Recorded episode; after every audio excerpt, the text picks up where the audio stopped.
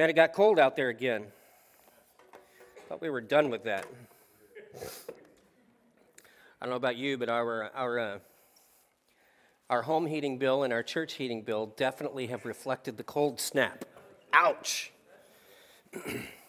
so, my uh, text today will eventually lead us to the idea that we should all collectively, as a church, move somewhere warm. Amen? You know, T.D. Jakes did that. He was up in the Northeast, up New York or someplace like. He just moved the whole church to Texas, the whole thing. So it's it wouldn't be the first time it's happened. I don't want to live in Florida. Ew. I don't want to live in Texas either. It's a problem. I mean, I want to go somewhere warm, but I don't want to live in any of the places that are warm. So I guess I'm stuck here for now. All right, we're continuing in our series in Mark, working our way through the Gospel of Mark. And so uh, we're just going to pick up where we left off last week. Mark chapter 1. I'm going to start in verse 14. I'm just going to read the text here and then uh, we'll talk about a few things. So if you want to join me there, the words will be here on the screen, but if you want to join me in your in your Bible or on your device, however you're doing it these days, I encourage you to bring uh, something with you to follow along with us. Uh, one, you might be using a a slightly different translation, and you might get some insight uh, that uh, we don't get uh, from what you see. And on the other hand, you can keep us accountable that we're actually talking about what we say is in this thing. Uh, I think that's a good thing. Any, uh, any honest minister, preacher, pastor uh, worth anything should never be afraid for you to, to look at and look after what they're telling you about the Word of God and for you to ensure as a believer that we're rightly dividing that word for you and that we're teaching it in a way that's consistent with what Scripture says. So I just encourage you to do that, whether it's on your phone or other device, or bring a good old, you know, bound Bible with pages that you can write in and take notes and all that kind of stuff. I encourage that very, very much. Uh, for, for some of us, I'm not pointing anyone out. Might be the only time you look at your Bible all week. But it'd be a good place to start the practice is when you look at it right here in this place. All right, so Mark chapter 1, verse 14. Now, after John was arrested, Jesus came into Galilee proclaiming the gospel of God and saying, The time is fulfilled and the kingdom of God is at hand. Repent and believe in the gospel. Passing alongside the Sea of Galilee, he saw Simon and Andrew, the brother of Simon casting a net into the sea, for they were fishermen. And Jesus said to them, Follow me, and I will make you fishers. I will make you become fishers of men. And immediately they left their nets and followed him. And going on a little further, he saw James, the son of Zebedee, and John, his brother, who were in their boat mending the nets. And immediately he called them, and they left their father Zebedee in the boat and hired servants and followed him. So that's our text for this morning. So I want to start right at the beginning and, and just touch on something here that if you go and you look in a couple of the other Gospels, especially I think the Gospel of John, you'll find the, a detailed story about what happens to John the Baptist. I remember Pastor Jason talked with us about John the Baptist last week. If you weren't here, you can get it on the podcast. And uh, it was a, a, great message, by the way, about how often we have these. Uh, face to face, powerful encounters with God, and then immediately following, the Spirit of God might compel us to go into the wilderness and into the desert and hang out for a while, really to contemplate and think about the experience we've just had with God. And we see it. Uh, he, uh, Jason brought out several examples of where God moved that way. And, uh, and it's something to consider in our own lives that, that as we approach God and as we pursue God, trying to to have that face to face kind of encounter with Him, that He then um, is drawing us to not just have that experience and move on, but to be contemplative about it, to, to think about it, to consider the experience that we've had. And then sometimes that may drive us to a place where we're actually very uncomfortable and not particularly enjoying ourselves. And yet, in the wilderness, the presence of God is yet with us.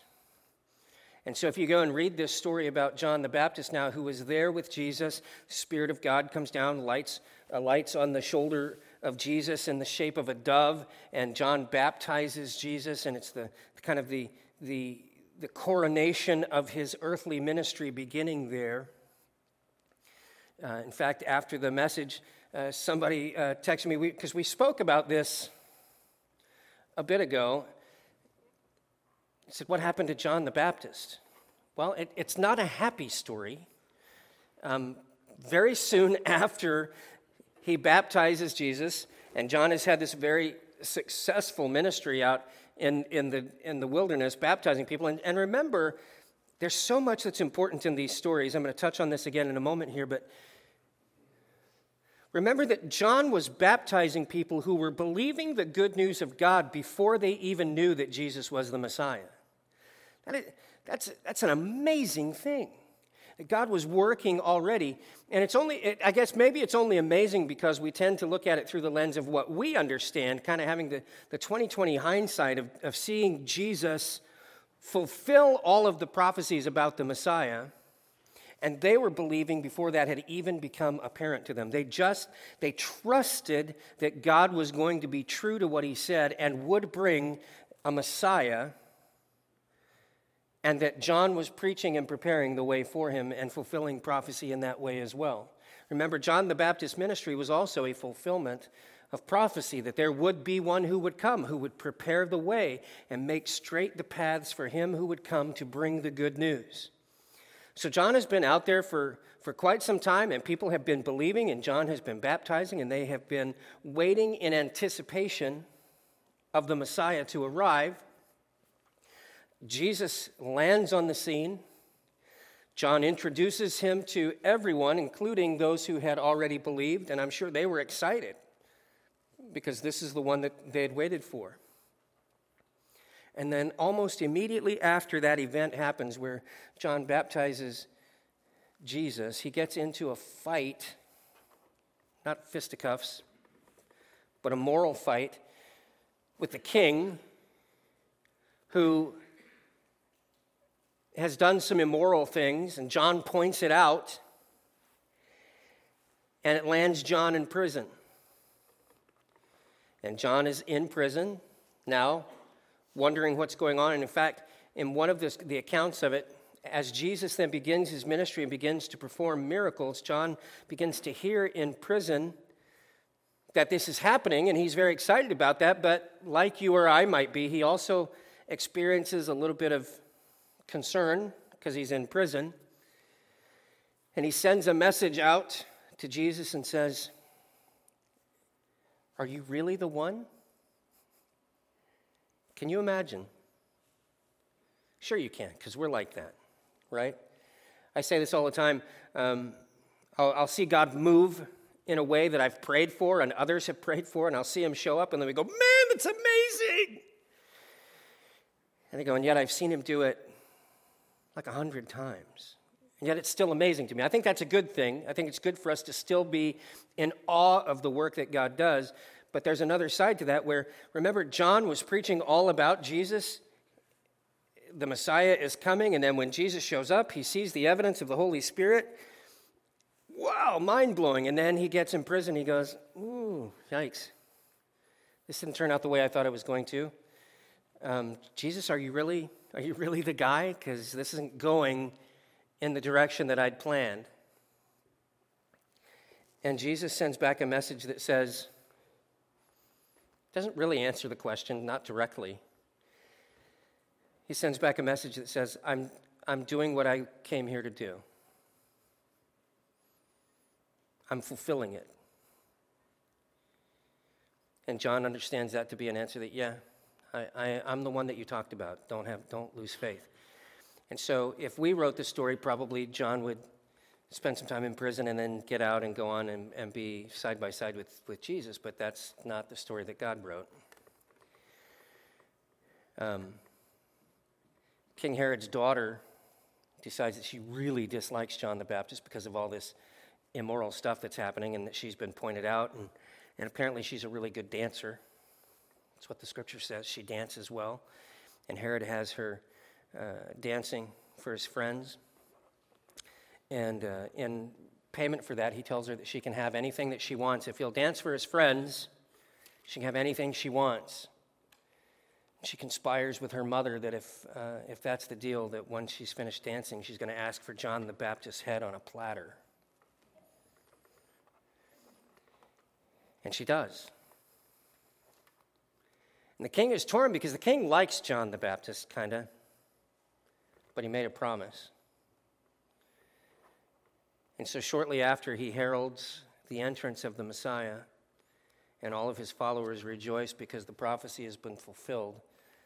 John the Baptist is in jail, in prison, and they come and they cut off his head and bring it to present to the king's daughter as her prize for dancing for his friends. So, in this little line here that says, Now after John was arrested, that's the rest of what happened. And it reminds us that sometimes, sometimes there's a cost to following Jesus and in so doing and saying what's right. Um, we live in a society today where you're probably not going to get your head cut off, but there are places like that in the world. I just listened to a podcast this last week of a man raised Muslim in a Muslim country, one of those places that we see on the news where the terrorists have taken control and they're trying to force people to recant their Christian faith. And this man, a father of seven children, a Christian, beheaded because he would not renounce his faith in Christ. And in this podcast, the interview was, was with the mother, the wife, and they said, How do you feel about that? And she said, I rejoice that he would not turn on our blessed Savior. wow, man. We live such an easy faith, and yet we act like we're so offended and, and downtrodden in our faith in this country all the time. It, it doesn't make sense to me. We have the greatest opportunity to share the gospel with anybody that we would like to and yet we act sometimes like we're offended as those around the world really are. Uh, the, the oppression that's happening to the church in China right now is unprecedented since the days of Mao and those communist regimes that were warmongers. Uh, it's ratcheting up like that. I have a couple of friends who travel to China frequently and do uh, English teaching work and then in the course of that share the gospel, and it's becoming much, much more difficult for them to do that. And so I wonder sometimes, as we, as we look at the rest of this text and see what Jesus has done and what he's called us to, that we can then take from this text, if we really believe the importance of this faith that we claim and if, if our comfort doesn't weaken our faith and our resolve about what Jesus has really and truly done for us and what he desires to do for our friends and neighbors around us. So let's keep going. Got just a couple of points here. After John was arrested, Jesus came into Galilee, this is his hometown, by the way, proclaiming the gospel of God. Now, we often talk about sharing the gospel here, and in fact, in a, a few weeks, I'm going to present some uh, material to you and uh, offer uh, some classes on a, a tool that you can use to share the gospel that is going to kind of become Christ Community Churches. This is, this is the tool we use. I've shared with you the Roman road. We've talked about who's your one, which I hope you're still praying for your one and asking God to open opportunities to uh, share the gospel. But we also talked about how sometimes it's difficult to know what to share. How do we do that? This resource will help us with that. It's called the Three Circles. And uh, uh, we'll, we'll get that material out to everyone, and then I'll, I'll offer some opportunities for you to come and sit down with me in a small group environment, and we'll go through and, and we'll learn how to use it. And it's, it's, it's really nice, it's really simple, and it really can engage anyone in a spiritual conversation without being uh, threatening. It just allows the opportunity for the Holy Spirit to work if that's the way God wants to move. But we tend to think of it in terms of talking about, as the Bible says, that, that uh, to become a Christian, we, we have to understand our need for, for forgiveness, that we have this broken issue in all of our lives and that it applies to all people who ever live that sin has separated us from God and that that needs to be repaired. And that God desires to have a relationship with us. And he's he's made a way to do that through the birth, life, death and resurrection of Jesus. And that the Bible calls us to believe in those things that Jesus is who he said he was that his sacrifice and death on the cross did what he said it would do, which is to forgive us of our sins, and that his resurrection proves that, that he is one worthy of us then to follow with all of our life as he is alive again. And that if we believe those things and we confess those things, ask God to forgive us, and, and are willing to be obedient to God and follow Christ, that we can be saved. But none of that has happened yet. And yet it says here that Jesus is proclaiming the gospel of God. So, what exactly is it that he's proclaiming? And it's tied up in some of those things that I've already said about prophecy. What he's doing is he's telling the people, most of them who are Jews in this environment, because that's who the gospel went to first, was to the Jews, God's people, because they had an understanding already of what the prophecies were about the Messiah. Those prophecies are found in the Old Testament, in some of those books of the prophets that we talk about Isaiah and Daniel and Malachi and Obadiah and, all, and these different speakers in the Bible. So Jesus is saying to these folks, the prophecies that you've heard, I am fulfilling. And so this isn't necessarily mind blowing news to them because they understand what he's talking about. And he's telling them, as you follow me, as you go with me, as you walk with me, you will see that the rest of the prophecies that were about the Messiah, I will fulfill those. And so they could kind of track that as he went. And so that's the gospel that he's sharing. Is as we understand it, Old Testament, New Testament today, he's sharing with them everything that God has revealed, everything that God has said about the Messiah, I am going to fulfill, and you're going to be able to see that. And so that was good news. The good news of God is that he was going to provide a Messiah, and Jesus was saying, I am that Messiah. So the time is fulfilled and the kingdom of God is at hand. Repent and believe in the gospel. Repent and believe in the good news. So, right here, right now, in this moment, even before Jesus has, has, has demonstrated his public ministry, before he's been crucified, before he's been raised from the dead, people can believe in the good news of God and be saved if they repent. And then this is what happens. I'm not going to go into detail on these because we covered the calling of the disciples when we did the Who's Your One series at the end of uh, 2019. There are some specific things here that I, I want to point out. I got like three points for you. So, verse 16 Passing alongside the Sea of Galilee, he saw Simon and Andrew, the brother of Simon. Now, who does Simon become later? Peter, right? So, that's the same guy we're talking about here. Uh, there's an event that happens that we'll cover, I think, in this series, where Jesus says you're going to be called by a different name because of, of how much you believe and what you understand. But right now, he's Simon.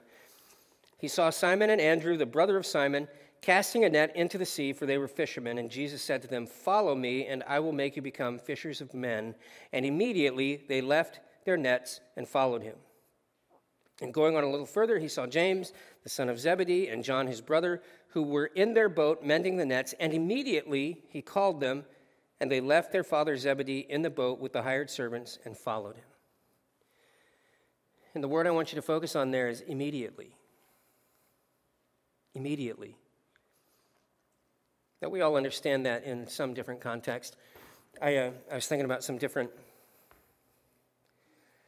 some different stories from my life. I remember uh, those of us of a certain age will remember having the freedom when we were kids to, to get on our bikes and go about the neighborhood and just be gone, right?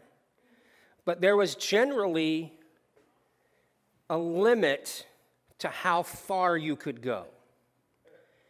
And that limit was generally as far as your mother's voice could reach when it was time for you to come home.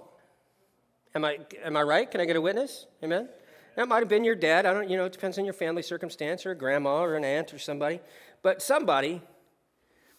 And I can think about the house where I lived over on West 23rd. I grew up there my whole life until I graduated from high school. And, uh, and I can picture exactly where it is. Uh, it still sits there, and I can picture the neighborhood around there, which has changed some because A Street came through there and wiped out a whole bunch of the neighbors' houses when it came through.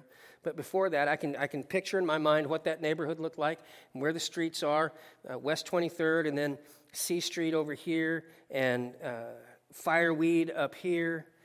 And I can picture exactly where the square of my kingdom was, where I was allowed to roam.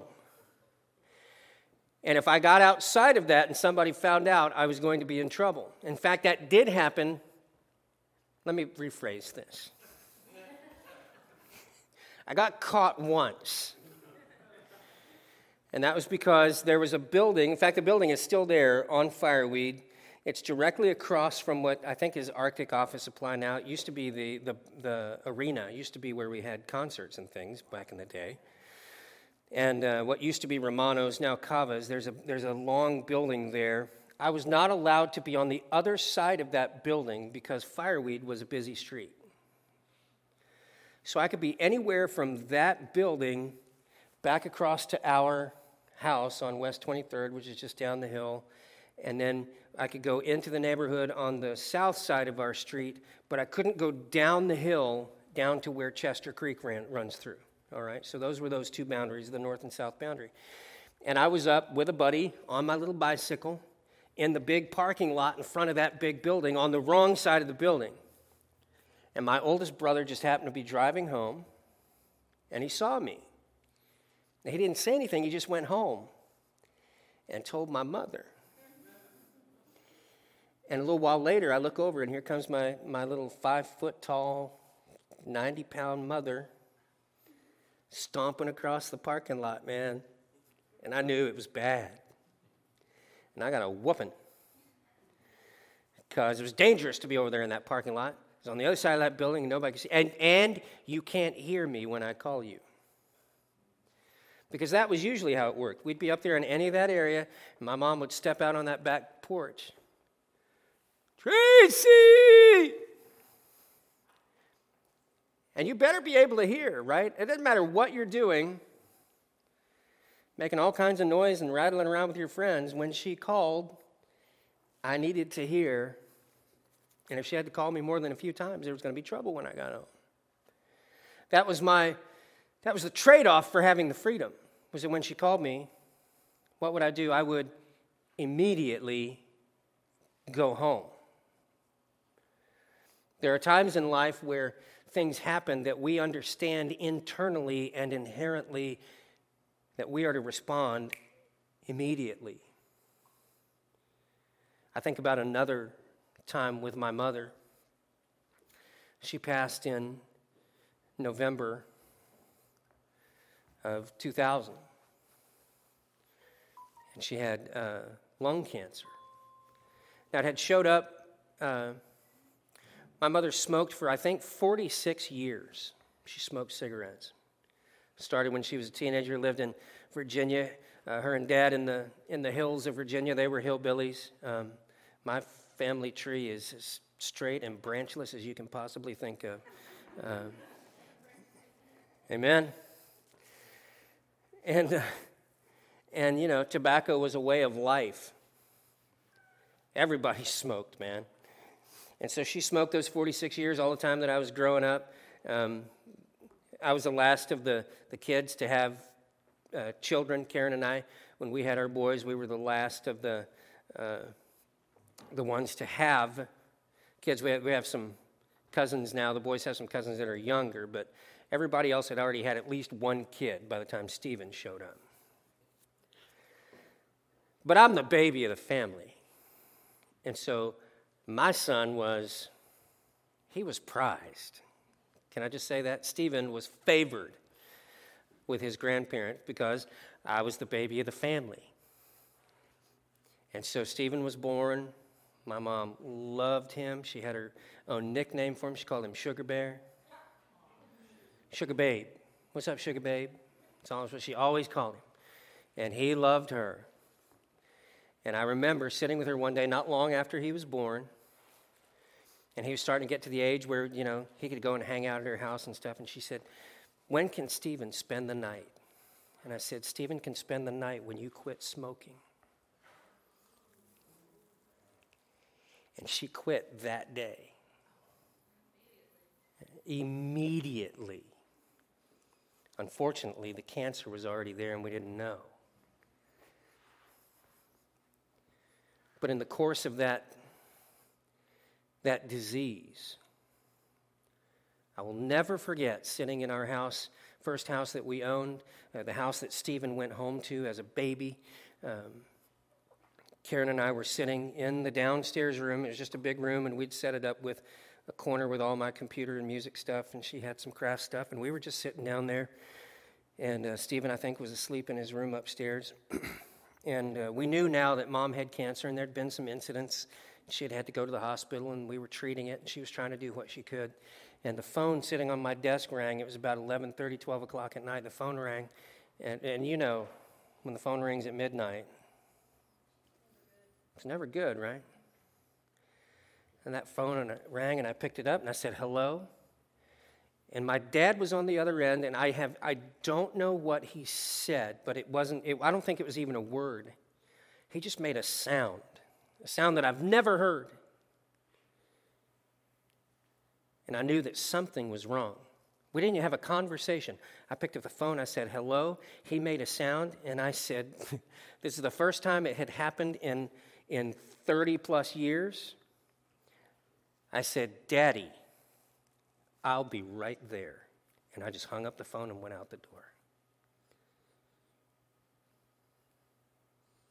Call him daddy all the time now. Ever since that moment, that day, I returned to some childhood thing. When I, uh, when I heard whatever I heard in his voice, which I knew then to be grief, terrible grief, I returned it to a child. And then I realized after, especially now that I was a dad, I was like, you know, as long as my boys are alive, I hope they think of me as in that loving way. And so I jumped in the car and, and raced to my dad's house. And uh, my mom had had what we thought was a stroke.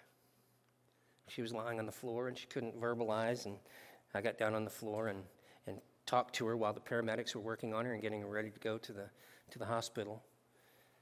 And then in a little while, we found out the cancer had gone to her brain. She had a brain tumor, and that's what had caused her to have this incident. But like you said,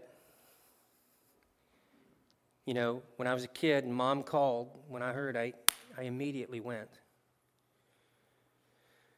When challenged with expressing her love to Stephen, she immediately made a decision. When my dad called, there was power in whatever sound or word he said that immediately compelled me to go and to be with him. And I didn't even know what I was going to. And we see here in this story, this incredible thing happens. Now, first thing I want you to know is that we see Jesus, it says, proclaiming the gospel, telling people to believe in the gospel. And I want us to be reminded that when we also proclaim the gospel, it is powerful. Somebody look up this verse. I meant to look it up. For I am not ashamed of the gospel, for it is the power of God to what? To set men free.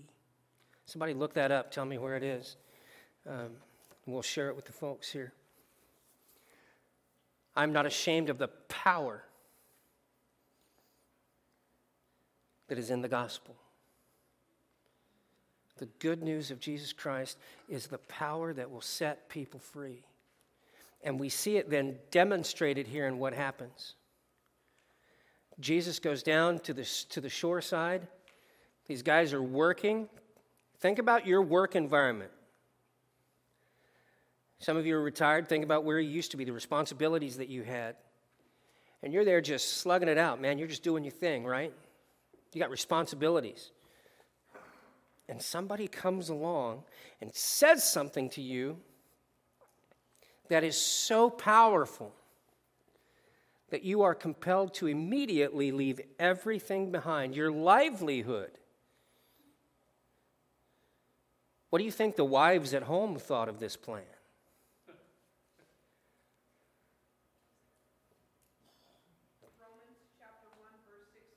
All right, Romans 1 16.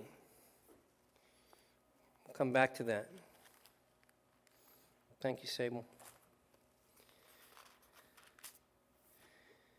And yet, that's what we see here. Jesus walks down to the shore and he sees Simon Peter and he sees Andrew and he says, Something. he tells them, Something. Follow after me and I will make you fishers of men. Is that the only thing he said? I don't know if we're being good, um, if we're doing good exegesis and, and being good uh, stewards of the word, as many people would think, we, we just say, This is, a, Jesus walked by and said, Follow me, and I will make you fishers of men. And he kept walking. They just went. Maybe. I don't know. Apparently, Jesus was compelling. Maybe they'd heard of him. Maybe they'd heard what happened with John. They'd already been thinking about him, wondering, huh, I wonder about that guy. And then he came by. But whatever it was, they threw down everything and immediately went with him. And then we see a little further James and John, the sons of Zebedee, the Thunder Brothers. It says they left their father standing with the nets and the boat and all the stuff and followed Jesus. They said, Hey, you guys over there, you need some work? Get over here and help dad because we got something else we've got to go do like that.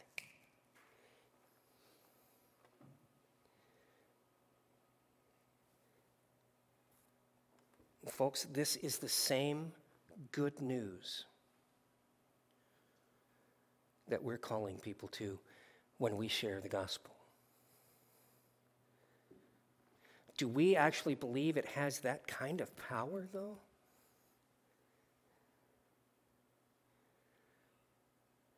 That, it, that if we shared the gospel under the direction of the Holy Spirit, that it still has the power to immediately compel people to follow him? We say, well, you know, nobody's going to leave their job today. There was a family in our church back at Faith Baptist Church that uh, they owned a string of liquor stores. It did, man, they were, they were deep in money, wealthy people because they had these successful liquor stores. Well, the patriarch of the family got saved, and guess what he did?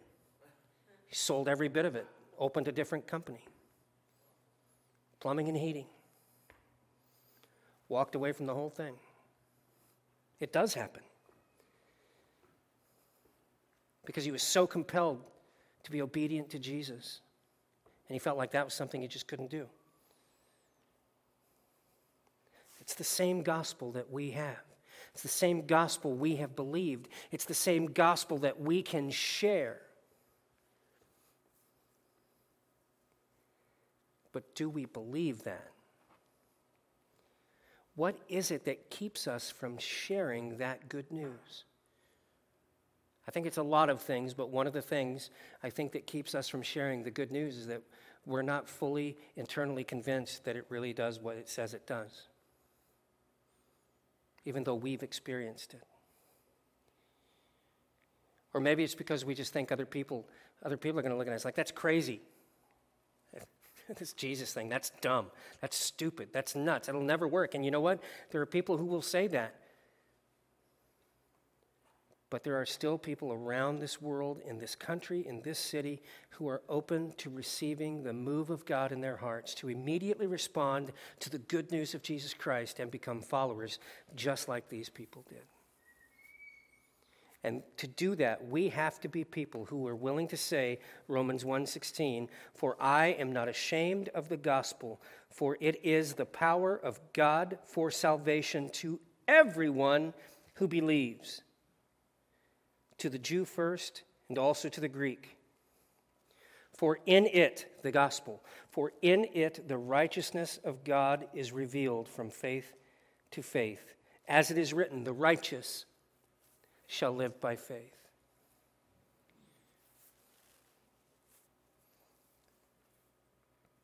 Can we be a people who are not ashamed of the gospel? Who believe, because of the evidence of our own lives, that, that it has the power to bring salvation to all who would believe. And it's so powerful, it can change the lives and perspectives and motives and actions of people immediately. I believe that. If you believe that, you should feel empowered, emboldened to share it when God brings the opportunity in front of you. So I leave you with that to wrestle. Do you really believe it?